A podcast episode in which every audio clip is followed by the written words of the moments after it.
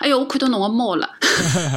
我屋里向搿只猫，哎，高头搿只对伐？就是讲辣箱子高头搿只，搿只是 Sunday。我现在屋里向还有一只是叫 Punky，然后隔离两个房间，就是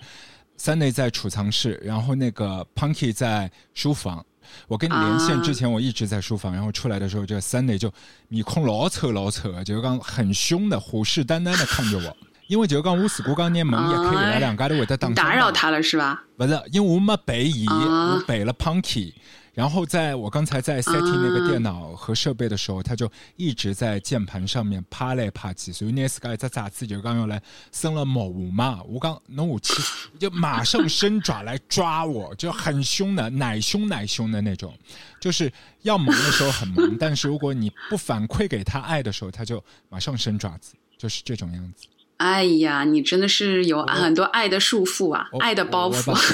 我把镜头对着三的，你也可以看看他。他虽然就一直在这里休息。可以啊，但是我估计他一会儿就觉得说这陌生人是谁啊？哎呀，不想看，烦死了。撸啊撸狗，我房了啊！大家好，我是意意，生活在马德里。那因为喜欢弗朗门哥呢，我就从上海搬到了西班牙。如今我已经住在这里差不多有五六年了。最近呢，我在做一个关于分享南欧生活的 vlog。你要是感兴趣的话呢，也可以动动拇指，在微博或者在微信的公众订阅号里面搜索一下“异想南欧”。异就是啊，陈奕迅的异，然后分。分享就是想，就是分享的想。南欧就是欧洲的南部啊，好大的一个广告啊！谢谢掌柜阿俊。以前你是安福路一姐嘛？那个多年前你在离开上海之前，呃，从乌鲁木齐到武康路一带是你活动的这个大本营，从那个西班牙总领事馆那里开始。一说到这个，还觉得还挺不好意思的，就怎么怎么又变成安福路一姐了？对，因为以前有一段时间是就是啊，曾经最辉煌的时候，在安福路上面的这个西班牙文化中心挂了一张我的海报，但是非常可惜，我没有好好的抓紧这个时间，没有在上面印一张二维码。我要是早知道我现在想要做自媒体的话，我肯定会刷一个二维码上去的。那个时候是几几年啊？我可能已经不记得，正好可能是我离开离开就是离开上海的这一年吧，应该是二零一六年。那个时候那张海报上面你是在干嘛？在跳 flamingo 还是？No no no no，我我在那个海报上面是这样的，他们其实呢就是，呃，他们在想要宣传那个西班牙语的课程，然后呢，他们就觉得说需要呃，就是一个一个人看上去读书还蛮好的，然后看上去还蛮文气的，一个人看上去还蛮受人欢迎的，所以呢，他们就找了我。当然，他们其实也是因为跟我很熟嘛，因为我那个时候也经常就是去那边图书馆玩，因为这个图书馆虽然很小，在安福路，但是我觉得环境还是蛮好的，所以就是。呃，就是我空下来之后呢，就是要么就是和朋友们呃约个约个下午茶呀，吃个饭啊什么的，然后就可以，然后顺便就是自己呢也呃可以在那边有一个休息的地方，然后看书的地方，所以我其实跟他们还是挺熟悉的，所以他们就找我，他们说着能不能帮我们拍一个海报啊，拍一些系列的宣传啊，我说可以啊，但是我也没有想到他们最后会把那个 印成大幅的海报挂在那个上面。所以我就是，对啊，我只是觉得他们可能会在那些就印刷品上面对吧，可能会看到，然后会在他们的那个 newsletter 上面看到，嗯呃，但是我也没有想到，就是直接直接就是印成海报，就是挂在那个上面，所以我觉得还蛮搞笑的，就是看到自己的时候，就是在那边那个塞文提斯图书馆那个门口就可以看到你的，哎，一比一吗？这个海报？对，哦。但是还是上过公交车的，对吧？很多人都说我站在那个公交车后面，让他们他们看到我那个说什么眼神炯炯，然后呃汽车一停，然后看到吓死了，然后说看到我。那个时候安福路给你的感觉是怎么样的？就是老文青的呀，你想那个话剧中心也在那边，对吧？还有就是呃很喜欢的那些小咖啡馆啊，还有就是对阿马里昂巴。知不知道马里昂巴去年底的时候还遇到一场小小的危机？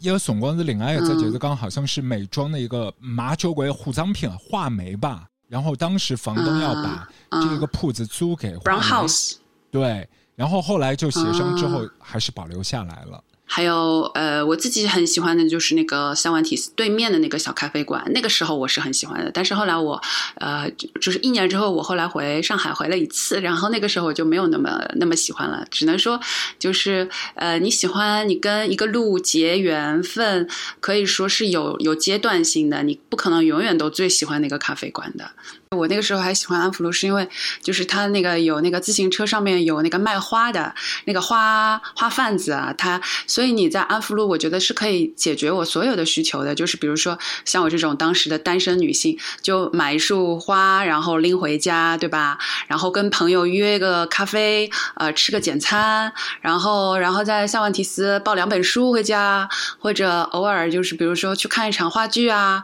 嗯，我觉得在安福路那个小小的。地方，或者你在那些很小的那超市里面，你买一点芝士回家，你喜欢的那一些 chorizo 啊那些东西，我觉得那条小小的街道，它其实可以满足我所有的需求，所以这个是我当时非常喜欢的，就买吃的，有生活的气息。但是现在难以想象啊，就变成这个样子了。嗯，现在很多同学就是有有的时候是觉得那边。很安静，然后就把自己的房子租到了安福路，但结果成为网红之后，他们不堪其扰，很多同学都在那个安福路上面扎堆。一双广告的小情侣，就是其中的一个广告业的设计师，他后来就辞职，开始全身心的组乐队，组了一支乐队叫和平和浪，应该是前年去参加了那个第一季的月下，比较早期的时候就被淘汰了。但也同样是那一年的时候，他们出了一张专辑，叫《安福大厅》。这个名字其实是跟他们的一个地下室有关。那个地下室就是他们在那一年安福路的拐角处的一个小区的地下车库里面租了一个两百平的这样的一个地下室，然后请很多的乐队好朋友，有一些乐队后来也去参加了第二季的月下，还有一些呢去做了第二季的一些 vlog 的这个很红的 up 主啊。就是全部都是他们那一个呃乐队的好朋友的圈子里面的，经常在那里做一个呃 live show，然后那个 live show 叫大厅，呃拼成那个英文的话就是 dating，有另外的一种约会在一起的感觉了。他们就做了这样的一张专辑，是源于他们的一个基地啊，一个秘密的基地。呃，好朋友的聚会的场所，然后又有一首歌去记录他们自己的爱情故事，就叫《安抚爱情故事》。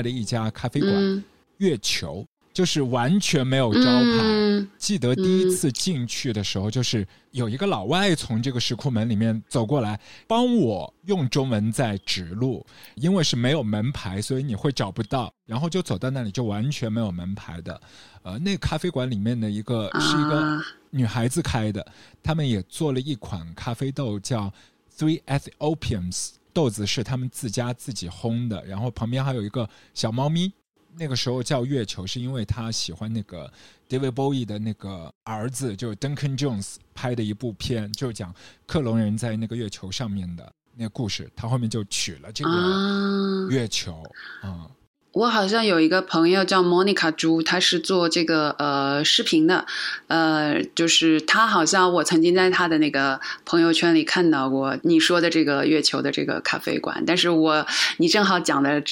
二零一六年正好已经是我差不多要收拾行囊搬家走人的时候了，所以我也没有去过那里。我们讲是一家店，其实是关于你的一段回忆封存在某一个时空底下了。那个物理的空间放到二零二一年，可能那个味道就完全变掉了。啊，抓住现在吧，抓住现在享受的每一刻都是很不一样的。这个时期，就你空下来，应该也是会到。城市里面去探索，有没有一些街区会让你一下子觉得，哎，帮上海尔萨底方面想啊，我这这个又勾起了你对安福路那一带的那个情谊结。有有，最近有，就是我我最近去那个 Serrano，就是呃马德里最最富贵的一条街，就是呃上面呢去了一家就是米其林餐厅，然后那个顶楼我们去吃一个牛髓骨，我一直很想吃那个东西，然后我就我就我因为它是什么很搞笑的，你知道吧？因为这个这个 Serrano Cinquanta Dos，呃，就是 Serrano 五十二号街呢，它是一个就是生的一个呃，专卖男生的这种呃比较贵一点的这种衣服啊什么的，就只给男生的那个。然后它楼上顶楼呢，它就是有两家很棒的餐厅。然后呃，两家就是他们，它不是一个米其林餐厅哦，但是它的就是呃相同的那个集团下面，他们都是米其林的。所以就是它等于说呃，它的菜也是做的很好，但是就是它它不能够算是真正的米其林餐厅，但是它那个还是很有意思的。所以这两家餐厅，一家是 Street XO，它是一个做 fusion 的一个餐，我然后我吃过也我觉得很好吃。然后另外一家是一家就是主打墨西哥菜的，然后这一家呢我一直想吃，因为我一直看到有人就是拍他们的那个牛髓骨，然后我就在想说啊，把那么大一块牛骨头，然后劈开来，劈开来之后，然后就是你又要嗯。烤一烤，然后还要拿还要拿很多的这种味道，还要拿最后的那个呃一种一种手柄啊，抖地啊一种饼，然后来放在里面。就是很多人就跟我说很好吃，很好吃，然后我就一直很想吃。然后然后前一段时间呢，就又又那个餐厅又就是好像内部装修一下，所以就一直没有营业，所以我就着急死了，你知道吗？一直吊我的胃口。然后我就终于那一天发现他们又重新开业了，然后我就上去，然后上去了之后，我发现这家餐厅因因为是在顶楼的地方嘛，然后呃，塞拉诺这个街的也是城市比较高一点的地方，所以我们可以看到楼下那一些就是砖瓦，那些砖瓦其实是非常呃上海法租界的那种味道，因为砖瓦的那种楼房啊，它其实也是从那种西方人那边弄过来的，然后再加上那些绿树啊，所以我觉得这个那一刻让我觉得，哎，还还挺有这种法租界的那个味道的，嗯。西班牙有一些的那个建筑风格，感觉像一个微缩版的那个，根据巴黎的一些小街区去仿的这样的一些风情都有的。那和上海的一些老马路，安福路和 Duplex，就是它也会让你觉得一下子神游，不知道自己在哪里了。对对对，我想到就是那个一九八七年的时候，就 David Bowie 嘛，他也是自己漫步在马德里的街头。就在应该在你家附近这一带吧，然后那个时候他就是和 MTV 在做节目，他说我要去找一杯啤酒，民众看到他的那个反馈嘛，就簇拥过去拿圆珠笔去签名。你说一九八七年，只能说大众的媒体非常的呃黄金时代，所以你一说这个 David Bowie，哇，大家都认识他的脸，那那我难以想象就是。每个马德里人都能够认识。像如果现在那种真正很有名的人，我想可能什么罗纳尔多什么的，他们可能会认识。但是我很难想象一个歌手，一个港达拉，你出现在街头的时候会会有这么大的吸引力。我觉得现在也完全不一样。当然，你说到的这个疫情，的确是也给了我们很大的一个 shock。因为，嗯，当然现在马德里还是蛮热闹的，而且就是相比起欧洲的很多别的城市，像巴塞罗那，还有意大利的一些城市。是，马马德里属于胆子比较大的那种叛逆的，呃，因为，嗯，像呃意大利那边，我们知道，就是他们家他们是把餐饮业完全都关掉了。然后巴塞罗那也是，我有一个朋友，他住到这个巴塞罗那住了大概半年多嘛，然后他现在要回来了，然后我就问他说：“哎，你喜不喜欢巴塞罗那？”他说：“我其实非常遗憾，我没有见识到巴塞罗那，我不知道什么是真正的巴塞罗那，因为我这半年搬过去的时候都是在疫情里面，然后巴塞罗那的餐饮业全部都关掉，然后你晚上，呃。”就是六七点钟就没有了，特别是在西班牙，就是呃。大家觉得酒吧是一个文化，呃，大家交朋友，比如说我请你到我家里来吃饭，我请朋友到我家里来吃饭，跟我请呃朋友们在酒吧里面喝一杯。虽然那个食物啊其实差不多的，就是我也可以准备很好的哈蒙啊，我也可以准备，对啊，我也可以给你准备那些很简单的小食，呃，但是我请你到家里来，那个气氛就完全不一样，因为酒吧太欢乐了。马德里、西班牙他们就是一个享受阳光，然后呃人群在一起形成的那。种震动，然后哇，大家就是大声说话，然后喝一点啤酒，尤其在干燥的马德里啊，你会觉得那个啤酒特别好喝。马德里的这个呃。主席马德里的大区主席，他们还是非常的勇敢。这个女生非常叛逆，就是她坚持要把所有的餐饮业打开，因为她考虑到的一个事情是：第一，我要保证就业；第二，就是说你如果我把所有的餐饮业关掉的话，你西班牙、意大利人这种很个性、自由散漫的、很叛逆的个性，你其实还是会聚会的。那如果你在家里面聚会的话，我就没有办法控制人数；但是如果你在外面，你在餐厅聚会的话，餐厅是有这个职责来控制人数的，比如说六个人就只有六个人，就是生命诚可贵，自由价更高。若为 party 故，一切皆可抛。更不要谈 home party，就是完全管不到了，那个 social distance 都没有了。西班牙人、意大利人都对社交有很高的要求。你的朋友之间，我有朋友就曾经跟我写写过短信，就会说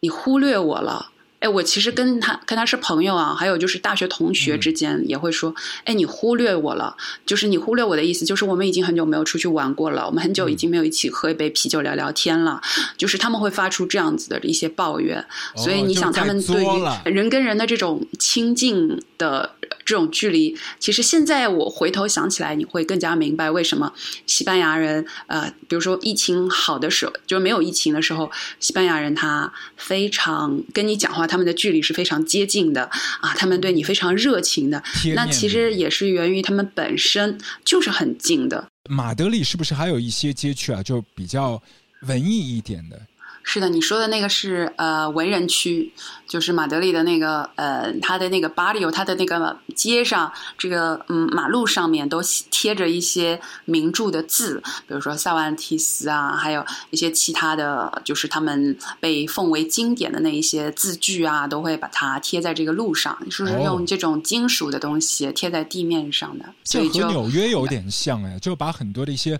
文化的印记，或者曾经这块地是什么，它全部放在低头，就是低头族在走路的时候，也是可以看到一个城市的风景线。就这个部分，他可能走着走着就看到龚古拉的一句诗句了，就在那里，马德里的街头。的确，就是第一次我走到那个街区的时候，是觉得很有意思的。哇，这个地上都写字，然后呃，慢慢的你抬头也是会发现说，这个地方的一些嗯衣服啊，这个小店啊、潮店啊，都是挺有个性的。呃，然后也是年轻人非常喜欢去的地方，因为即使在疫情，大家戴着口罩，但是大家还是要社交，然后还是喜欢去这些热闹的地方。当然，还有一个除了文人区之外，还有一个马拉萨尼亚，也是马德里非常有。有名的，嗯，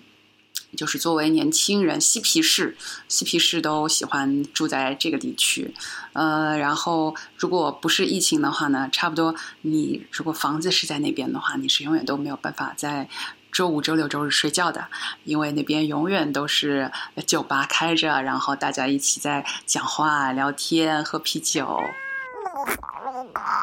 其实的确是西班牙人的生活是比较悠闲的。呃，我以前就是在和跟西班牙的一个很大型的一个餐饮公司跟他们一起工作的时候，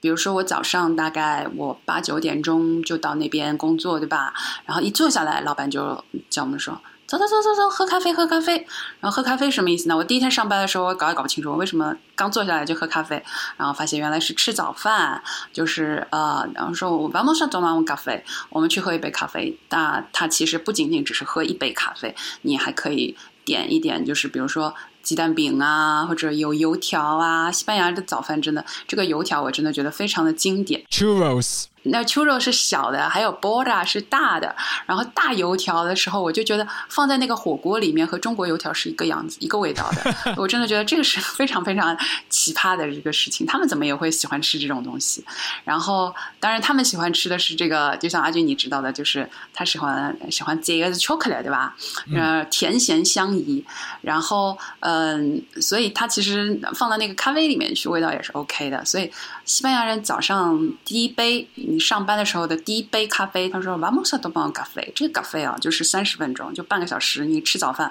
啊，当然为什么我会说啊，为什么要吃早饭要吃掉半个钟头啊？因为西班牙人嘟嘟嘟嘟嘟嘟嘟嘟就在那边讲话，老板就永远都在讲话。当然我们吃早饭的时候，就是比如说会稍微紧张一点，会说啊，我们今天有什么什么事情会要做。然后比如说我今天会碰到一个这样的困难，你来看看这样行不行啊？所以就是大家就比较其实一边吃早饭呢，一边呃闲聊一下工作的安排。然后，呃，那这一杯咖啡时间它不是算我的早饭时间的，这一杯咖啡时间是包括了我的工作时间的，所以我八个小时就是八个小时，我没有任何的加班。所以你想，三十分钟的咖啡时间，所以西班牙人就应该说那个划水已经是划的完全的自由泳了，就是就是天衣无缝，就是。如果是在厂里面工作的话，你可能到楼下去抽根烟啊，去买杯咖啡啊，啊，这个人离开工位了。但是在西班牙的话。我们在办公室以外聊工作是一个非常正常的。特别日常，对对，他们认为一个人的心情也非常重要。就是我抽一根烟，然后呃，我我比如说去晒一晒太阳啊什么的，呃，不是，比如说，因为我们当时还是属于这个餐饮的公司公司的这个呃比较行政的位置，是在办公室里面的嘛，那我们出去抽烟啊这种可能性就不大大。但是如果比如说像你真正在厨房后面工作的人，哦，你这个抽烟，我每一次就下班就看到他们。一排在一排在那边抽烟，就不管不管是哪里人，就晒晒太阳。哦又觉得这个日子好过啊，然后跟我打打招呼，人说：“哎，你怎么？哎，今天这件衣服怎么怎么样？怎么怎么样？”就是他们非常喜欢讲话，他们觉得我工作是为了生活，我我工作是希望就是心情愉快。呃，我没有指望西班牙人，你很少会觉得说自己渴望自己赚很大的钱。我觉得还是挺不是特别的 ambitious，他不是特别的。让你觉得很抓狂、很着急。他们什么东西都是笑嘻嘻的，然后一切都是慢慢来。然后我们吃完，比如说吃完早饭，然后呃，然后工作一下，工作到下午的时候，一般来说工作到两点吧，然后我们就去吃饭了。吃中饭当然属于吃饭时间了，所以这一个小时是给你休息的嘛。然后吃完饭，然后菜差不多工作一个小时就可以回家了，所以这个时候大家聊天就非常的休闲了。呃，老板跟你没有什么太大的距离的，这个也是嗯，我非常喜欢跟西班牙人工作的一个地方，就是呃，老板他。不仅仅是跟你聊工作，他还喜欢听你讲你家常的事情，而且他不是就喜欢听，他也会喜欢就是说他家常的东西。比如说我的老板，我记得那个时候他会说：“哎呀，我女儿要高考了，有时候我女儿这个数学不行，哎呦着急啊。”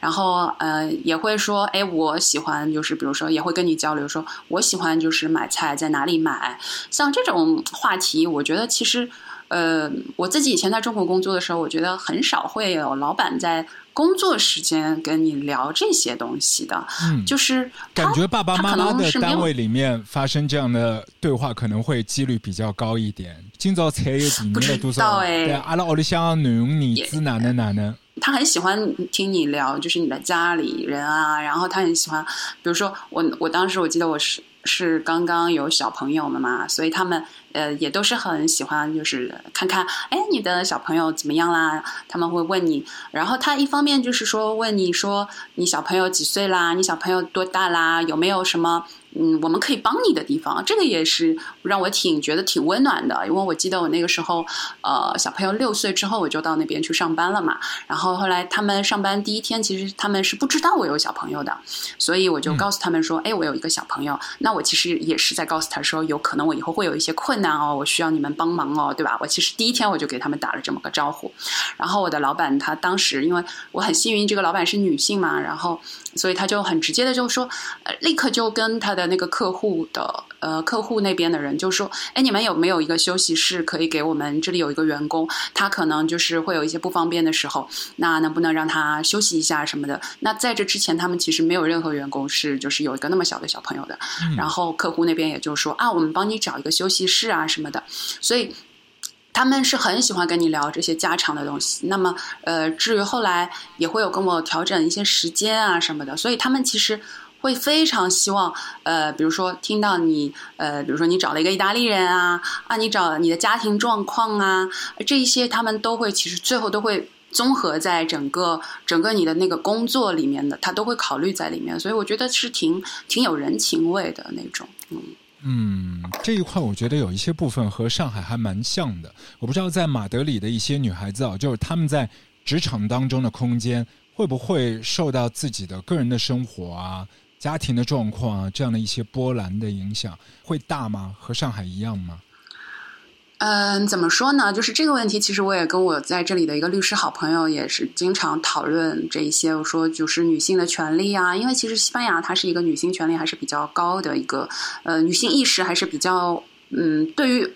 对于我来说，女性意识还是比较强的一个地方。你看西班牙现在的这个，呃，政府首相府，他是 Sanchez，他是首相，然后四个副首相，通通都是女性，呃，所以就是，然后还有就是马德里的大区主席，作为一个首都的大区主席，她也是一个女性，呃，所以就是在西班牙能够担任这个要职的女性还是很多的。那我也，而且女性每一次大游行的时候都会说我们反对家庭暴力啊，怎样，嗯。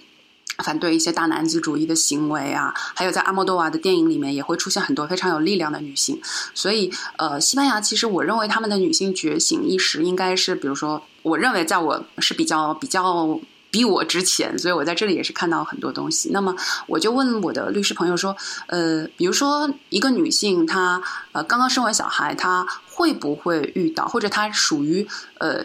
呃，应该是应该要可以生孩子的年龄，他在结婚之后，他会不会受到一些雇主的歧视？嗯，因为这些原因而不不雇佣他了？那么我的律师朋友他就跟我说，他说。这种肯定会存在的，但是没有一个人他会把它挂在嘴边的。就是说，他知道这件事情肯定是不正确的。比如说，我可能会考虑说，啊，这个人可能不是那么适合吧？会是这个问题吗？我会考虑一下，我会考虑一点点。但是我绝对不会跟你说，呃，你结婚了吗？你是小孩了吗？呃，绝对就是不会放在台面上的。我觉得就是我有时候刷朋友圈看到，呃，比如说三十五岁以上的职场，你要是没有做到中高管理层，你就完蛋了。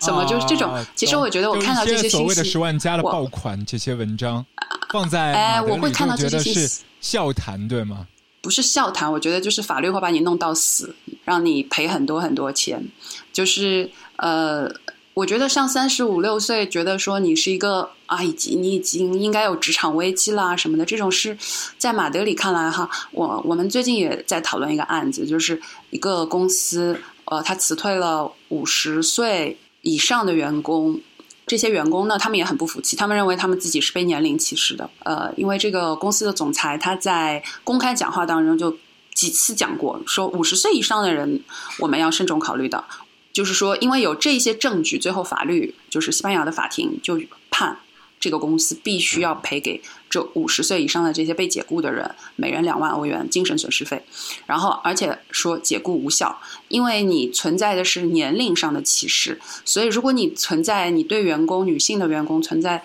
性别上的歧视，或者有一些就是身体上有缺陷的人，存在任何方面的歧视，甚至于年龄歧视。他认为年年龄歧视是不可逆的，因为你五十岁以后，你不可能变成四十九岁啊，所以你的这个对别人的歧视造成的伤害就更加大了。所以他就会觉得说，嗯嗯，这个就是说要公司赔钱，而且必须让这些员工回去。嗯，这就等于是在公共的空间里面属于一条。隐形的高压线，如果说是在私底下呢，就女生的一个话语权的一个空间，不管是在家庭里面，还是在其他的一些朋友的相处的 party 当中，这个部分是不是还是还是和公共的空间是一样的？我觉得这是一个挺挺深入的问题，但是我在性别上，我不会受到，我还触不到这个天花板，让我觉得。呃，女性会受到问题，更何况西班牙它是一个呃女性主义比较强势的地方。嗯，但是我会认为在国籍方面啊，我认识一个古巴人，他换了国籍，但是我问他你是哪里人的时候，他还是对我说古巴人，因为嗯这些东西是没有办法改变的。但是当然，呃，我也知道，我也看到很多。非常优秀的外国人在西班牙取得了很好的成绩，比如说是从自己自主创业这方面来说的，所以我认为我反而在西班牙人的公司里面，我会受到我自己作为呃中国人的一个呃一个问题，会让我觉得可能会成长的空间不够大。因为他没有那么多位子是给外国人设置的，他不是说因为我是外国人而不提拔我，只是他的那个整个公司的构建里面，他没有那么多的空间给一个外国人去发展。嗯嗯，那他们本地的地域之间呢？就比如说马德里这边，加泰罗尼亚人到马德里生活，他在职场里面或者是整个自己的空间当中，会比较均等的机会吗？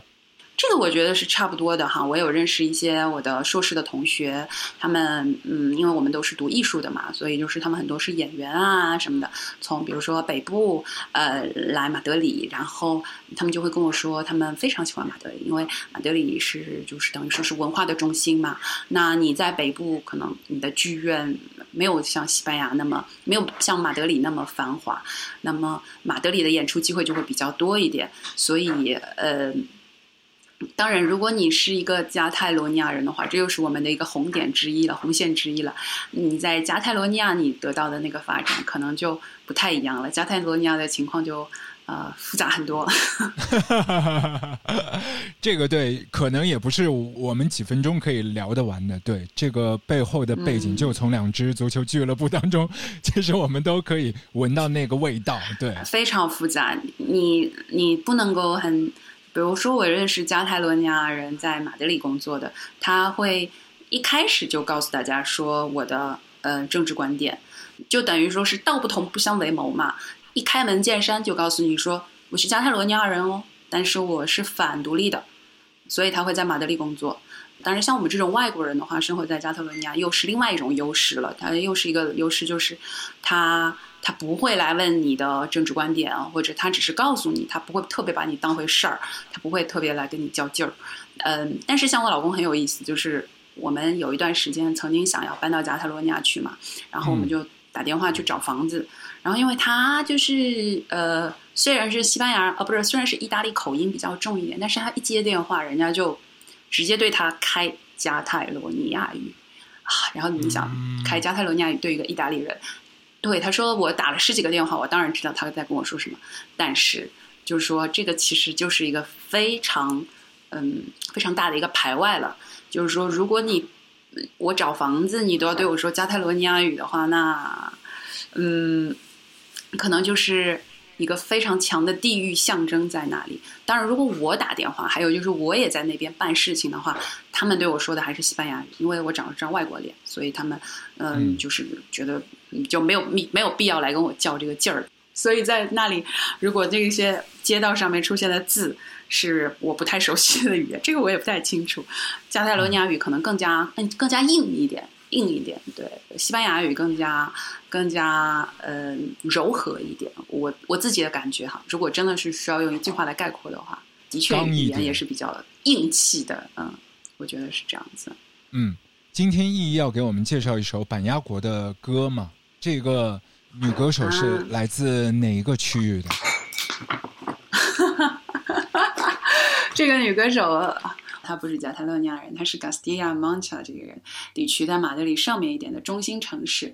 对于我们来说，我觉得他是一个人文关怀的歌手。然后我第一次听到他的名字的时候是。呃，我从我的硕士的同学那边听到的。然后，因为我们是一个研究，就是呃哲学啊，研究艺术的一个硕士，所以我们呃很多同学都是文艺青年，然后很多同学都是学自己本身就是艺术家什么的，所以就是会跟他们讨论说，哎，你们在听什么歌啊？或者你们的呃一个课题要写什么东西啊？那我们很多课题，我们的同学都非常有创意啊，一会儿是分析什么呃唐顿庄园里面的女性主义啊，呃一会儿就是。分析《哈利波特》里面的那个什么社会现象啊，然后也会有人分析，就是 Rosalind 这个人的歌，也就是因为跟同学讨论，所以我知道说啊，Rosalen 这个人，呃，然后呃，因为这几年就是我也比较多听他们的广播，然后我也会听 Rosalen 的一些访问，嗯，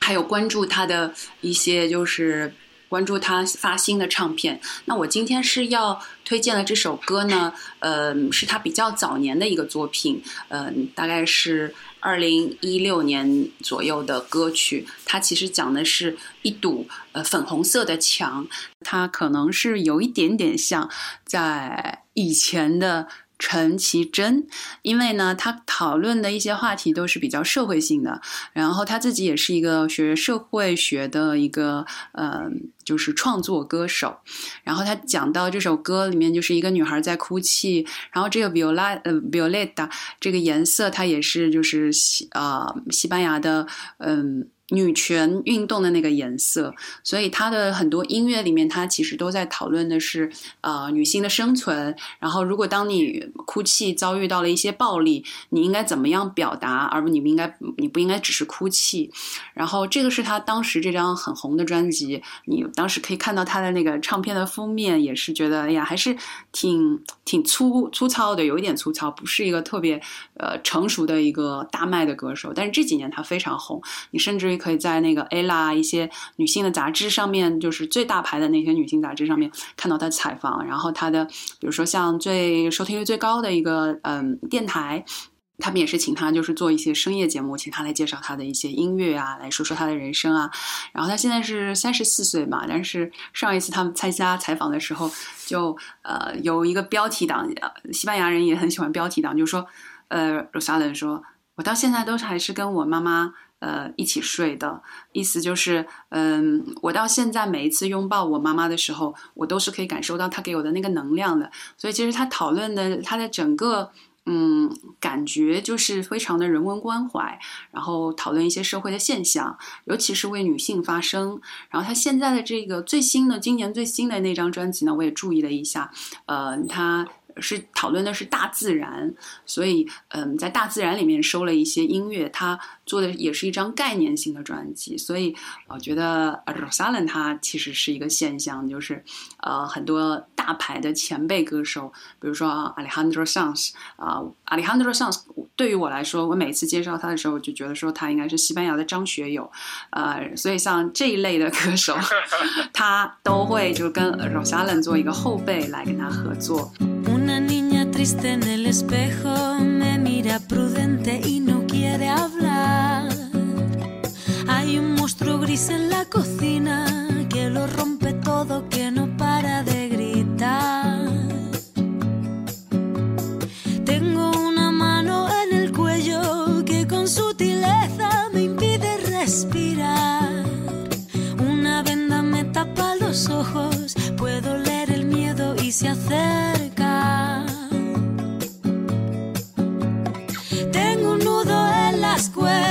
Que ensucian mi voz al cantar. Tengo una culpa que me aprieta, se posa en mis hombros y me cuesta andar. Pero dibujé una puerta violeta